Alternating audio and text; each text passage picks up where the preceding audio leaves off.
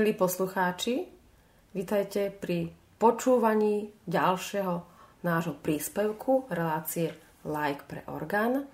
A dnešným mojim respondentom je veľmi zaujímavý host, pán Jozef Motýl. Joško, vítajte u mňa. Ďakujem pekne.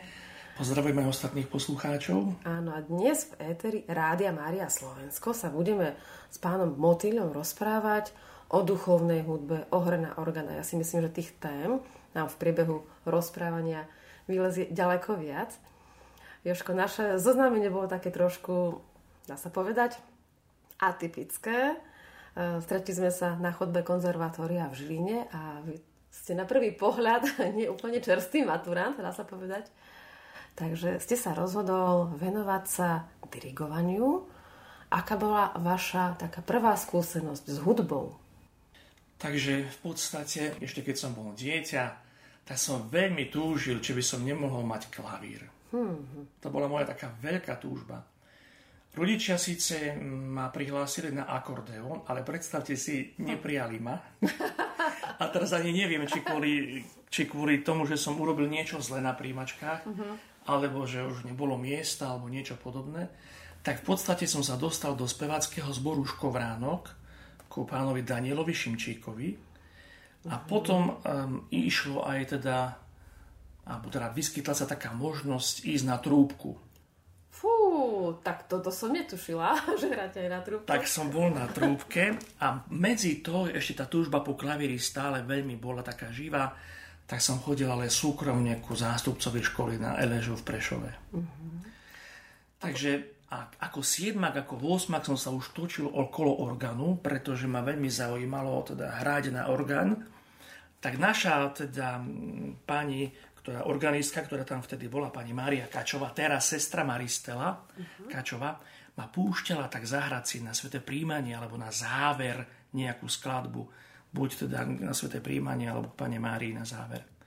Tak ja som mal z toho radosť, lebo vyskúšať si mať taký prvý kontakt s nástrojom, to je taká, taká dobrá vec. Som sa tak akože tak tešil na to a zároveň ma to naplňalo takým niečím dobrodružným. Zároveň som chodieval aj, do spevokolu mládežnického a to vtedy sa to volalo, že zborový rev. Rev? Rev. Krik, hej? Áno, zborový rev, krik, áno, v Prešove. No a teda tam som chodila medzi tých mladých a stále ma zaujímalo teda, ako ten zbor doprevádzať, keď spievame. Tak som si vytvoril taký určitý myšlienkový alebo taký spôsob, ako sprevádzať. A keďže som si tak naštudoval Schneidera Trnavského z kancionálu, uh-huh. tak dá sa povedať, že som chytil jeho spôsob takého vedenia hlasov na klavíri, alebo teda spôsob, akým on to robí. A to sa mi tak prenieslo aj do toho akompaňovania, sprevádzania zboru. No a keď ako si niekto, alebo už nebol ten, kto by putiahol zbor, tak som mal možnosť aj rok viesť počas totality ten spevokol, takže v podstate dostal som sa aj k dirigovaniu zboru takýmto spôsobom. Potom som šiel na vojnu, potom do formácie po vojne. No a potom, už keď som mal tých 22, 3, 4, 5 rokov, Takže predstavení si všimli teda, že by bolo dobre, aby som sa troška tak viacej zaoberal aj touto vecou, hudbou, prípadne by som mohol pomôcť niektorým spolubratom v hudobnom prejave, speváckom alebo inom. Áno. Takže tú prax vlastne máte už veľmi, veľmi bohatú, dá sa povedať. Áno. Nestáva sa vám potom pri komunikácii s pedagógom, že niečo si vravíte, no, ale v praxi to je trošku ináč.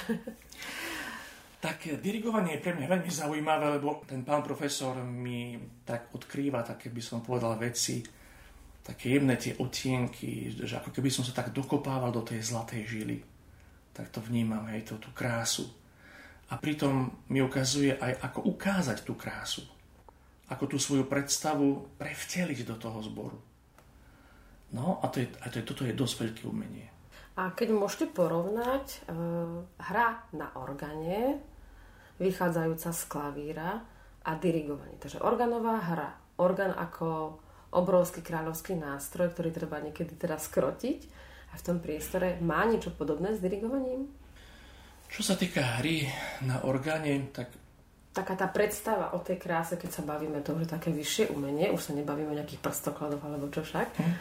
Určite, že áno, pretože tam zaznievajú rôzne farby, rôzne melódie A človek, ktorý vie počúvať aj orgánovú hudbu, tak v podstate si môže povedať, hej, a toto je také svetlejšie, toto by mohlo zaspievať soprán napríklad.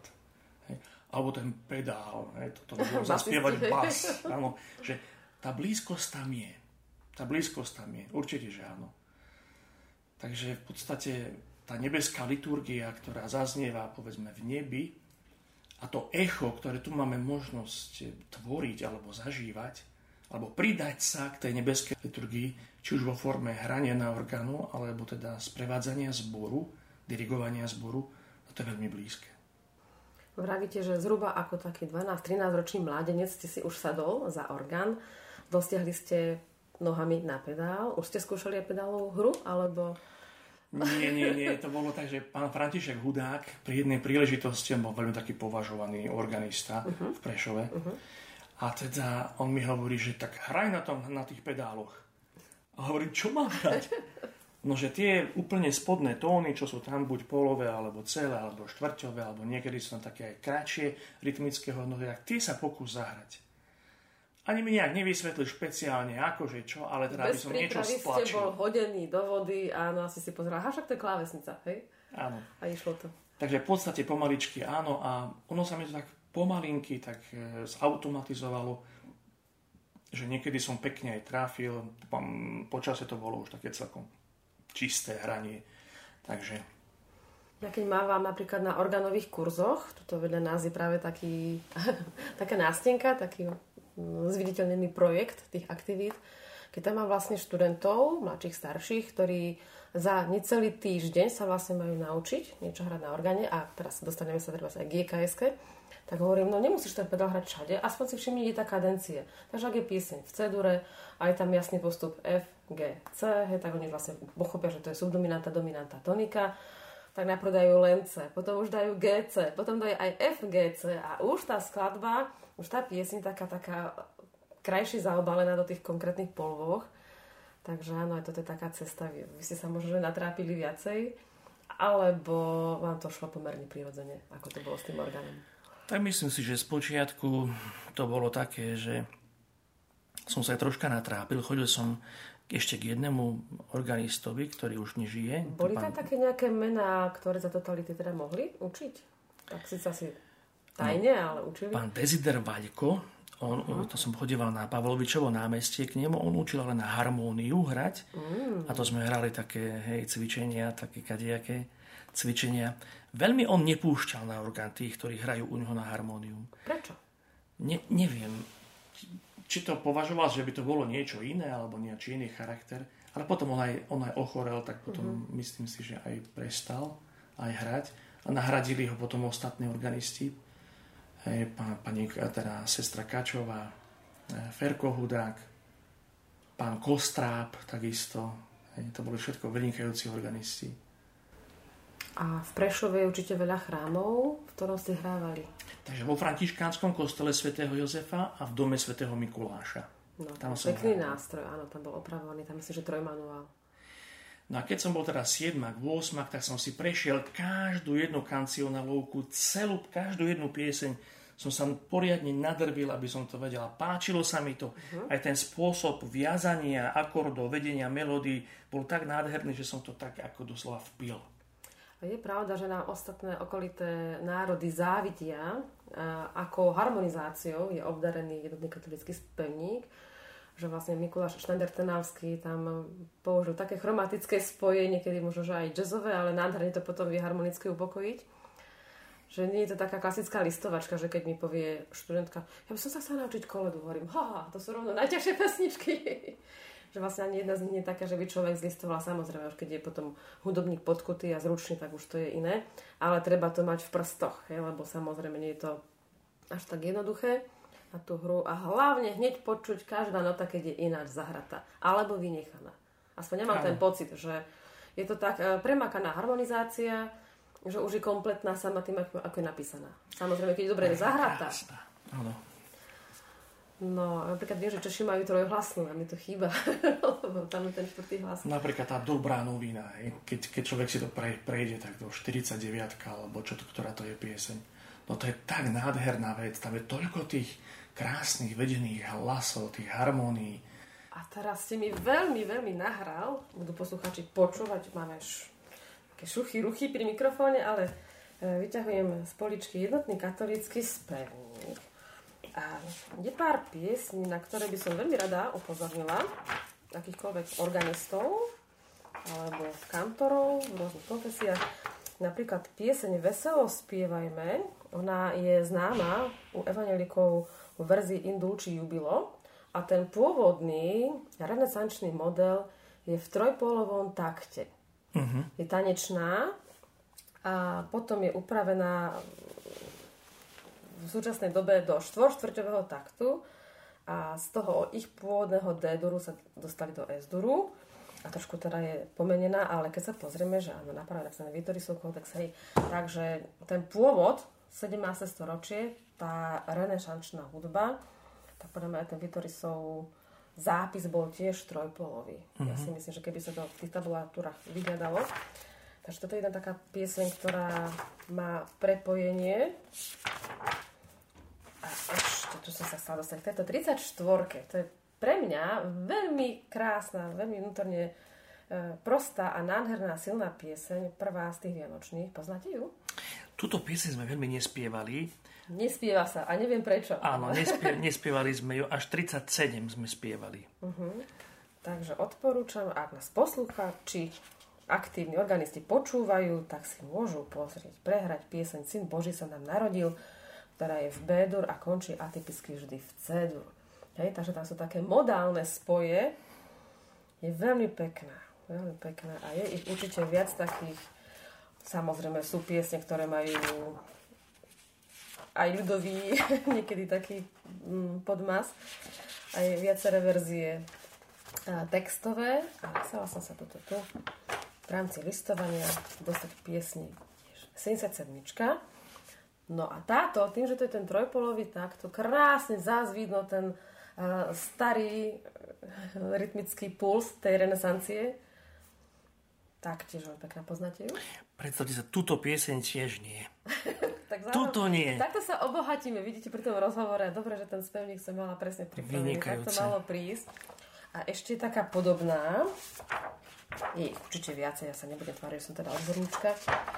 A myslím, že to bola 111. Tak, takže 7-7, predtým bola 34 tiež je nádherná, modálna a páči sa mi, že pri tých modálnych piesňach rešpektoval Mikuláš Schneider Trnavský, má úžasný cit pre to, že kedy môže tú chromatiku použiť a kedy nie. Uh-huh. Hej, takže keď je taký starší nápev, tak presne v tejto piesni neviem, či sa zase trafí, či ju poznáte. Ani, ani tú piesň sme veľmi nespievali. A tiež je to koleda však? Skôr tak 113 sme spievali, tri zázraky, hej, sme, sme spievali. Uh-huh. Potom 109 sme spievali. Uh-huh. Na tri krále. Herodes, kráľu okrutný 110, tiež sme veľmi nespievali túto piesň. Áno, áno. Priznám sa, že nepoznám úplne všetky piesne, ale zrovna teda to sme si niekedy teda hrávali kedy si sme mali také telesovalo sa muzika temporis, tak sme to zharmonizovali, dali do nejakého šatu e, instrumentálneho a naozaj nadaná živá hudobná tradícia krásnych katolických piesní. Perfektne. Dobre. E, takto sa vás opýtam. Za čias totality určite isté veci boli dosť ťažké Uh, nemali ste možno taký, že postih? Alebo tak nestalo sa vám niekedy také, že ľudia vám to dali pocítiť, že hops, toto... Skôr sa mi zdá, že keď som mal potom možnosť chodiť do štvrtého ročníka, alebo tri roky som chodil ku tomu pánu, pánovi zástupcovi uh-huh. a zdalo sa mi, že sa dozvedel, že hrám na orgáne, teda, že sa snažím alebo chcem uh-huh. v kostole. Takže potom on nejak tak, eh, neviem, možno, že sa zľakol, alebo si povedal, že neradšej teda ho viacej nevezmem. No. Ale aj Aha. za tie tri roky som vďačný. Uh-huh, uh-huh, uh-huh. No ľudia boli niekedy opatrní a podľa mňa tá opatrnosť pramení zo strachu a ten strach uh-huh. je v podstate ľudský. Jasné, to, to je pochopiteľné. Áno. Jasné. No ale keď sme chodili na púte s tým spevokolom, tak môžem povedať, že keď sme išli napríklad do Šaštína, uh-huh. tak tam aj niekedy aj legitim, legitimovali tých mladých, čo tam boli pred uh-huh. kostolom, čo hrali uh-huh. na gitarách. Uh-huh. No tak mne sa to teda nestalo. No. Čítala som dnes veľmi zaujímavý príbeh jednej evangelickej farárky, ktorá zachránila artikulárny kostol, ktorý mal byť zatopený bol z obce, jeden z tých troch obcí, ktoré e, museli uvoľniť miesto Liptovskej Mare. Uh-huh. A tiež to bol veľmi zaujímavý príbeh, potom možno, že ten článok by som aj posunula, uh, ako sa jeden kostol podarilo zachrániť. Napriek tomu, že bola tuhá totalita v roku 1970 niečo a vlastne mali úžasné šťastie, že išli po takej ľudskej stránke konkrétnych tajomníkov UVK ešte, a jeden nemenovaný pochádzal z blízkej Liptovskej obce. No a nakoniec sa v ňom objavil ten ľudský faktor a teda mohol nepomôcť a rozhodol sa neuškodiť, takže pomohol. Takže sa podarilo ten kostol zachrániť a teraz je vo Svetom kríži prenesený ten najväčší artikulárny kostol na Slovensku pre 4800 ľudí, ale vraj ich tam bude aj 5000.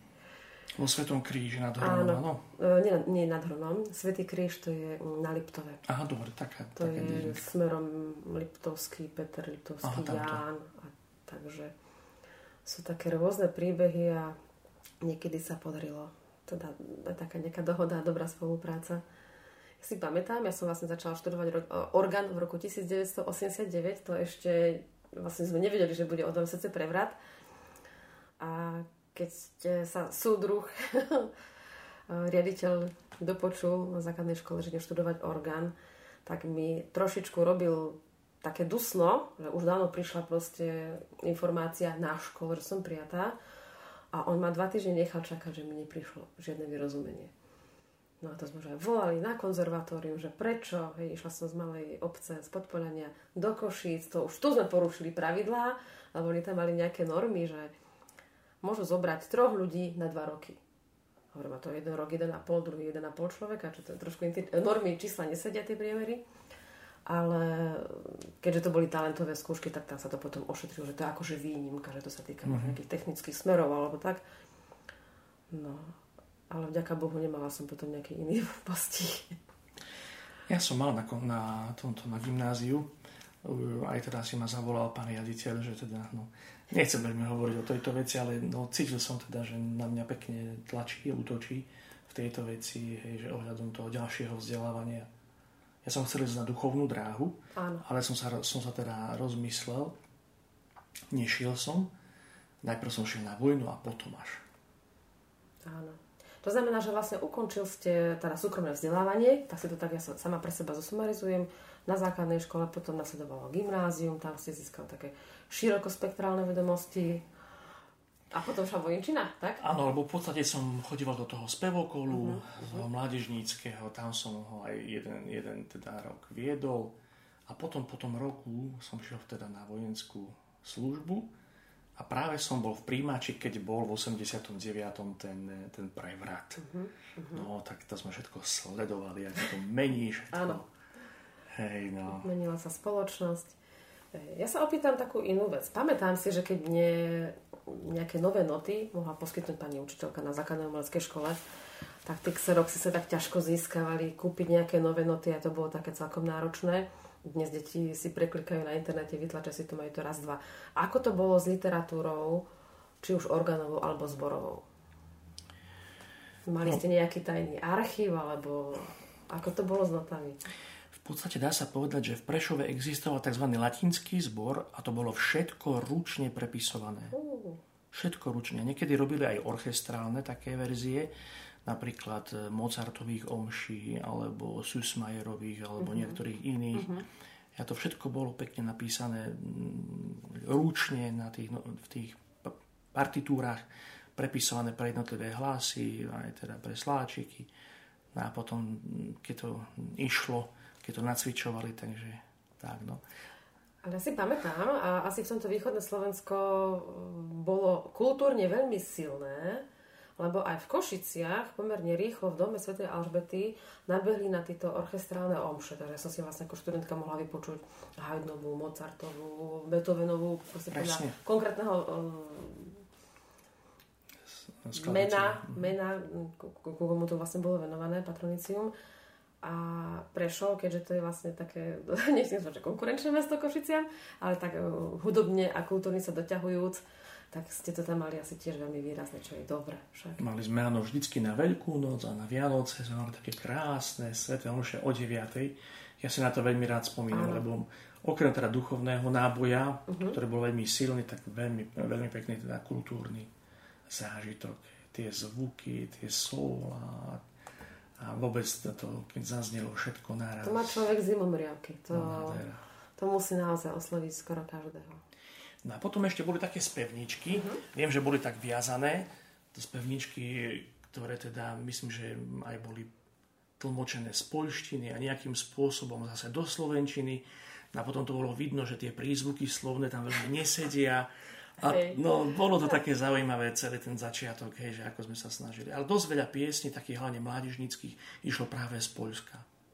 Z poľskej teda takej... Z tých hudobných zdrojov. Áno. Taká tá inšpirácia.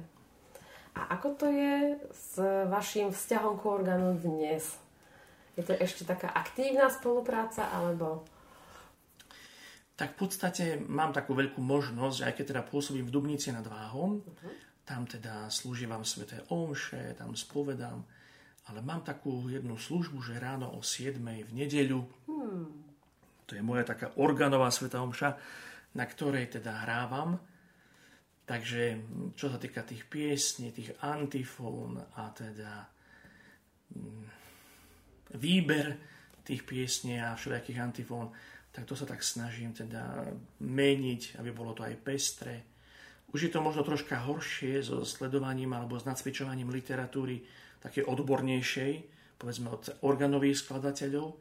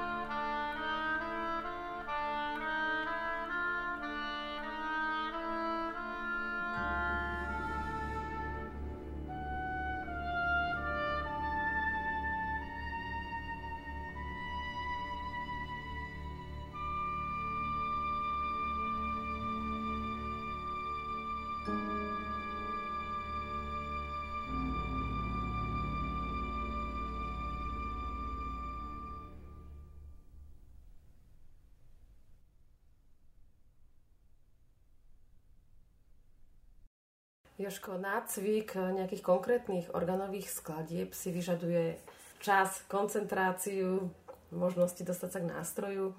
Máte takúto možnosť? Mám takúto možnosť. U nás je veľmi dobrý orgán v kostole svätého Jakuba v Dubnici nad Váhom. Uh-huh. Je pravda, že by bolo treba urobiť aj generálnu opravu tomuto orgánu, ale na tie veci, ktoré by som potreboval, tak mi stačí ale samozrejme nemôžem z neho vydolovať také krásne zvuky, a ktoré by teda ulahodili ľudskému uh, uchu a vôbec toho, tomu vnímaniu toho pekná, krásna aj na liturgii. Takže, takže v podstate sústredujem sa na liturgický sprievod a na tie EKSky. A čo sa týka študovania takých typických organových skladieb, no, tak to by som teda naozaj musel aj teda riadne sa sústrediť aj teda nájsť si čas. A teda, ale myslím, že by to šlo, keby som teda nejak tak chcel. No.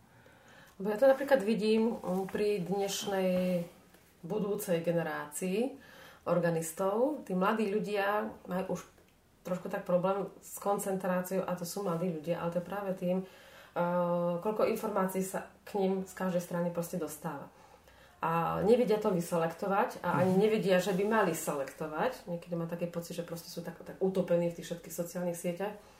A dám im nejakú skladbu a im príde ťažká. Preto mi tá skladba príde pomerne nie až tak náročná a v porovnaní s našou generáciou, ale poviem teraz, že 13-ročný človek by mal už zvládnuť dvojvlastné bachové invencie. Hej, keď hrá na klavíri. No ale ak hrá na klavíri rok, dva, tak ich samozrejme nezvládne. To nemôže byť rýchlo kurz. A po druhé, tá polifónia ako taká má svoje prísne pravidlá. Hej, tam sa to nedá nejak ošudiť, že toto preskočím. Tam proste musia byť plne rešpektované tie dva hlasy, a keď sú aj trohlasné invencie. Takže tie polifónne skladby, ja vravím, to je veľký objem dát. Presne. Takou modernou rečou, keď to poviem. Znamená, že keď keď e, potrebujeme sa naučiť tie skladby poriadne, tak buď niečo vypustíme, aby sa to do tej hlavy zmestilo, no alebo si nájsť nejaký iný spôsob. Uh-huh. Čo by pomohlo možno vám, keby ste sa rozhodol konkrétnu skladbu, alebo teda máte nejakú skladbu, ktorú sa túžite naučiť?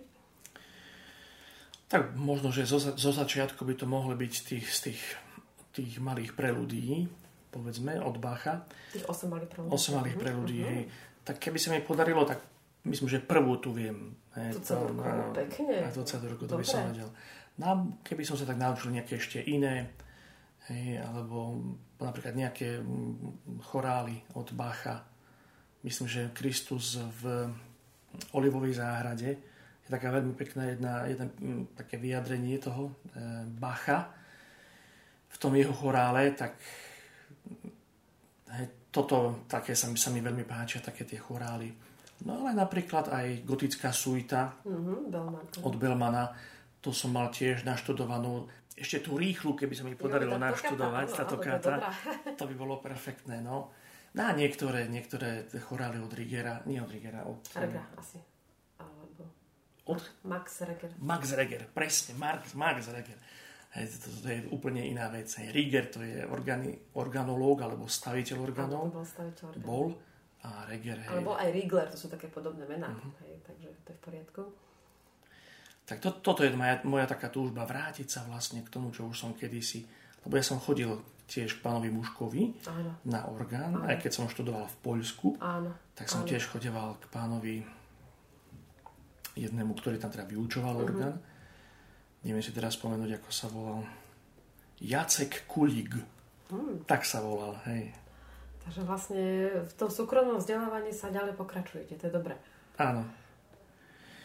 Presne, pretože vnímam takúto vec, že tých mladých ľudí čoraz menej chodí na bohoslužby, majú veľmi veľa iných záujmov, čo je úplne normálne.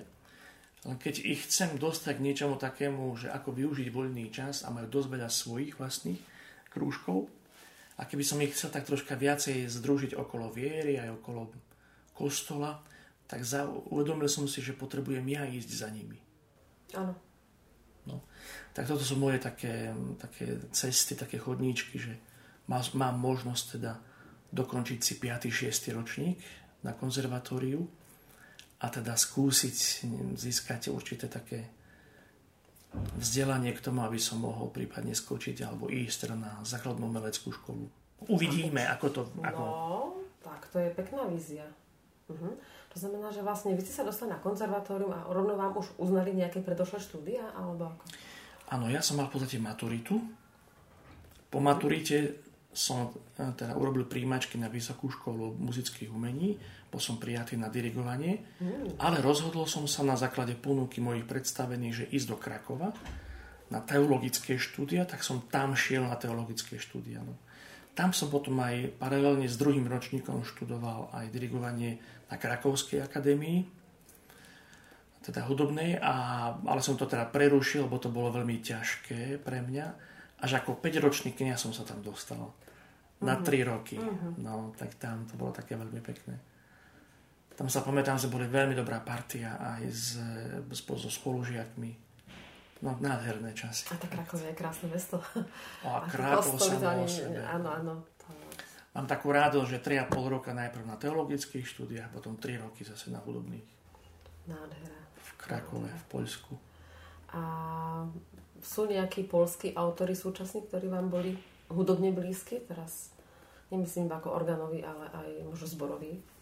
Lebo keď majú takú silnú kresťanskú hudobnú tradíciu, tak či vás niečo priamo ovplyvnilo? Ako z tých skladateľov, takých typických poľských, mne sa veľmi páčil Šimanúsky. Uh-huh. Z tých novších, ale on um, nedávno zomrel.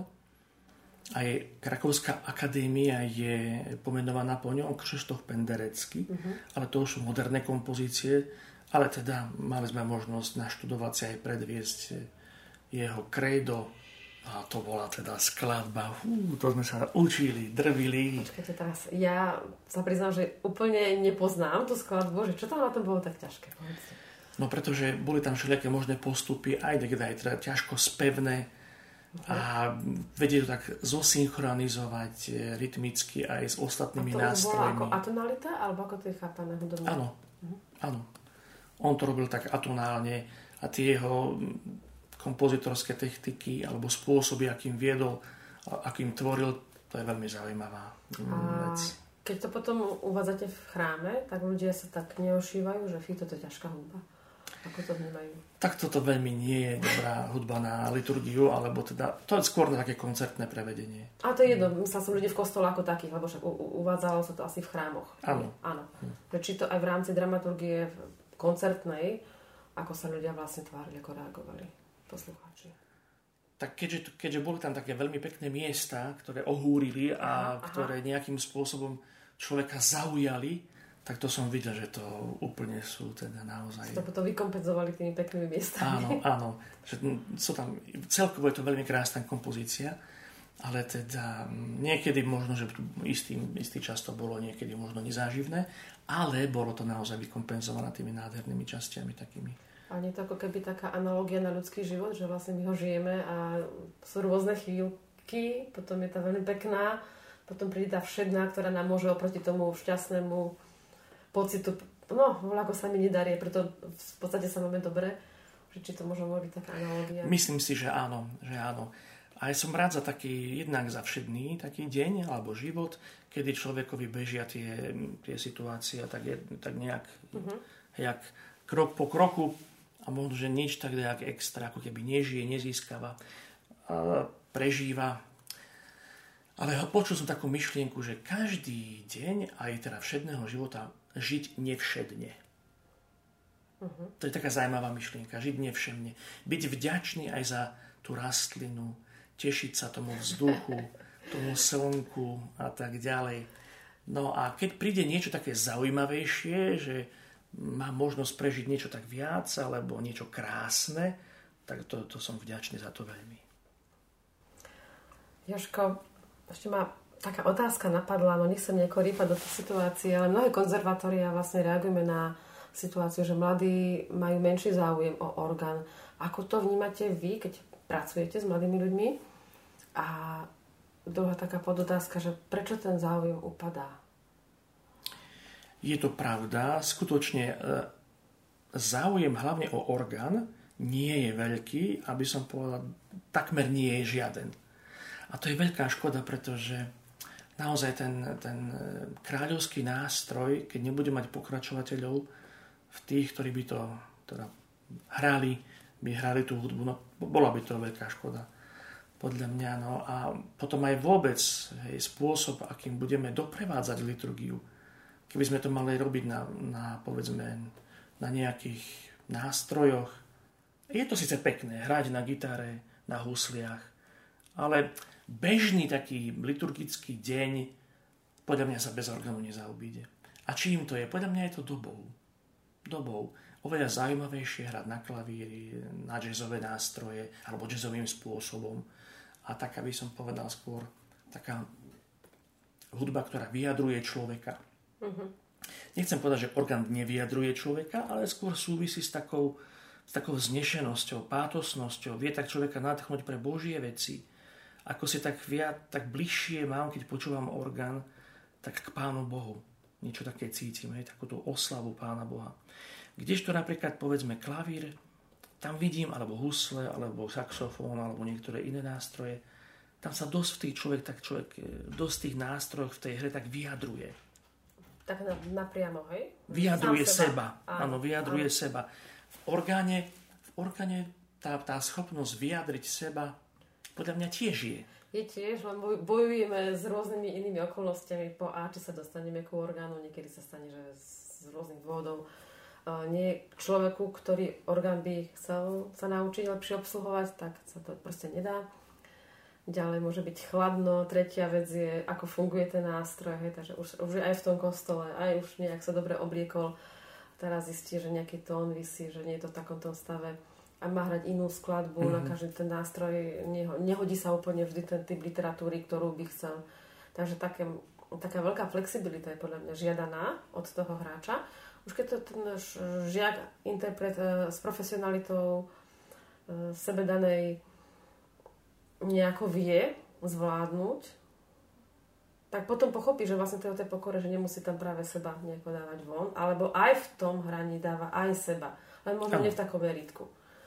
A možno aj taká trpezlivosť, že aha, tak ešte sa musím naučiť toto, ešte musím prelúskať e, tieto technické záležitosti. No, kde už to ten klavirista sa za klavír s prepačením vybucha možno do pol hodiny a zahra si nejakú možno smutnú pesničku, popláče si a je to dobré. A už, už raz vás sa zahojí. Hej. V tom orgáne sa rieši úplne niečo iné po tej obsahovej stránke.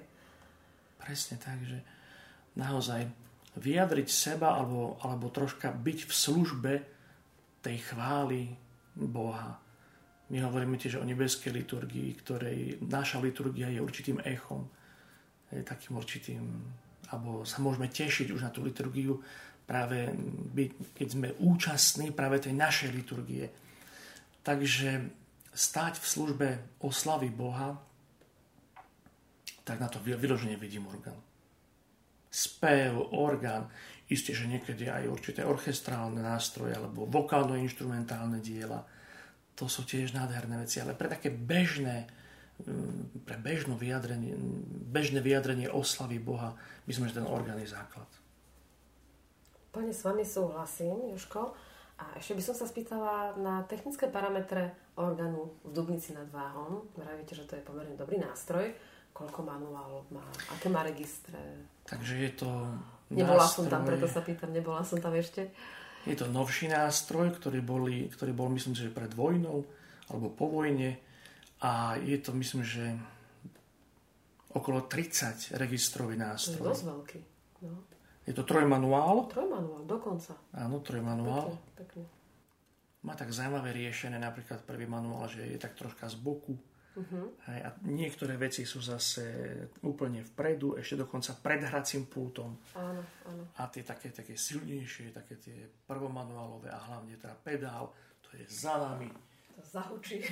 Zahučí to tak, že... to presne, presne, takže vraj e, v Dubnici bol nástroj hm, rajeckých orga, organárov, uh-huh ktorý bol nahradený, Pažický, áno, pažický. Je to veľká škoda, že práve tento orgán tam to momentálne hej, nie je a že namiesto neho bol daný práve tento nástroj.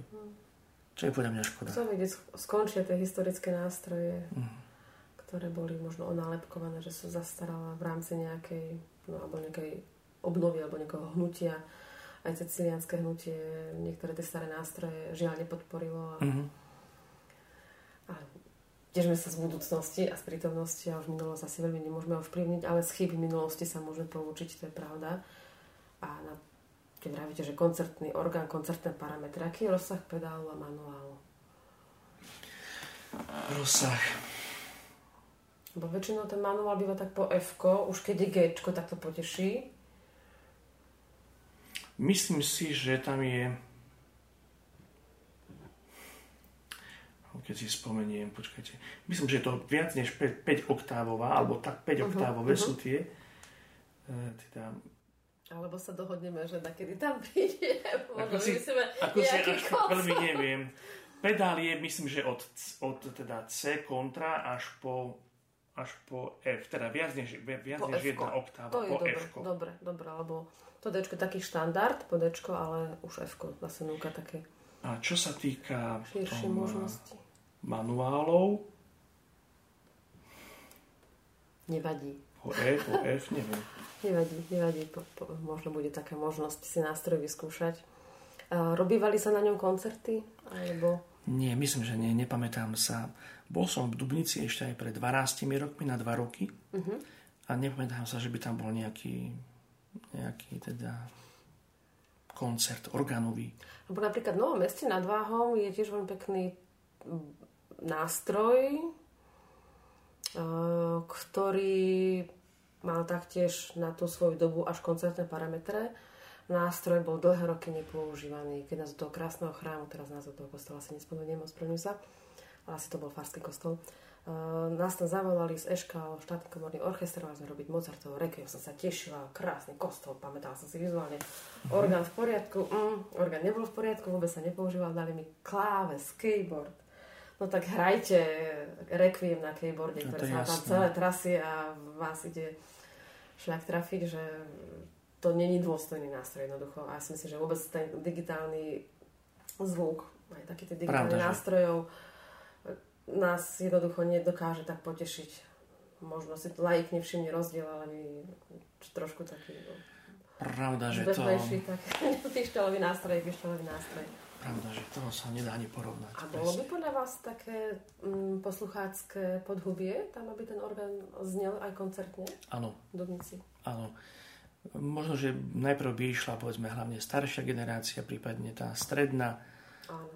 No, možno, že by... Lebo ľudí treba vychovávať. Ja si myslím, že keď len tých, neviem, že 10 ľudí príde, ale otázka je mm, nie až tak dôležitá, že koľko ľudí príde, ale koľko ľudí to zasiahne. Hej? Ano. A potom tá dobrá reklama sa šíri ako keď tí ľudia prídu taký no. potešení. No a my myslím, že by sme mohli rozmýšľať ako kňazi, fára, farský úrad o nejakej takej lepšej generálke. Ono by tam bolo veľmi dôležité, lebo mm. fakt... Ste teraz opravu však, aby všetko fungovalo. Má to aj nejaké kombinácie, aj tie ano. pevné aj voľné kombinácie? Má, áno, má. A sú funkčné? Jazykové registre. No dokonca jazyky. Jazyky tam sú. No. Áno, fun- funkčné sú, aj, aj tie spojky používame. Spomínal ste meno Mariana Mušku, viete, že to je organár, tak možno by sa dal. Už sme aj spolu boli, aj, aj si poprezrel áno, orgán, áno.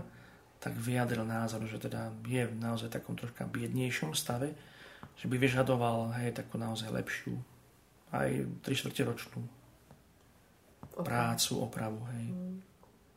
Tak, ale zase ten orgán bude na ďalšie dlhé 10 ročie fungovať. To sa veľmi oplatí, ja som áno, za to. Presne. Áno, áno. Ak budú aj predstavní naklonení aj vôbec vaša duchovná komunita okolo vás. Jožko, čím by ste chcel povzbudiť ľudí, ktorí sa orgánu venujú? No, myslím si, že organisti, alebo teda hráči, ktorí hrajú na orgáne, majú obrovské, obrovské možnosti vyjadriť chválu voči Pánu Bohu. Vyjadriť chválu Bohu. To je to, prekr- to je to prekrásne. Majú možnosť takisto aj svojim hraním a prípadne aj spevom, ak teda spievajú, prispieť k tomu, že tá liturgia je naozaj taká vznešená, radostná, alebo teda, ak je to troška vážnejšie obdobie, je troška taká vážna. Ja si myslím, že Eh, ak, ak nás počúvate, milí organisti, tak rozhodne choďte do toho celým svojim srdcom.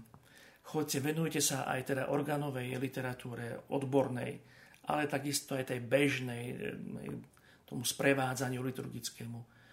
Máte čo odovzdať ľuďom a skutočne aj hľadajte sa aj svojich nástupcov, zachucujte ich pre tento typ hudby, pretože veľmi, veľmi veľa môže dať a takisto aj natchnúť pre Božie veci. Takže buďme v službe tej oslavy Boha, aby sme teda naozaj mohli Pánu Bohu zdať takú chválu, akú, má, akú mu patrí.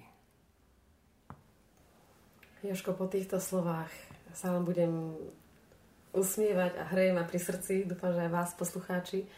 Ďakujem krásne, ste to duchovne ukončili naše rozprávanie o organovej hudbe. Možno neskôr, ak bude čas, možno približíme priamo na mieste činu aj orgán, o ktorom sme dneska rozprávali. Uvidíme, kam sa dopracuje, kam docestuje náš zvedavý mikrofón. Za celý realizačný tým našej relácie Like pre orgán sa, milí poslucháči, s vami lúčim a vám, Joško, ďakujem za dnešné naše spoločné rozprávanie. Veľmi rád a ďakujem aj ja. Do počutia dovidenia.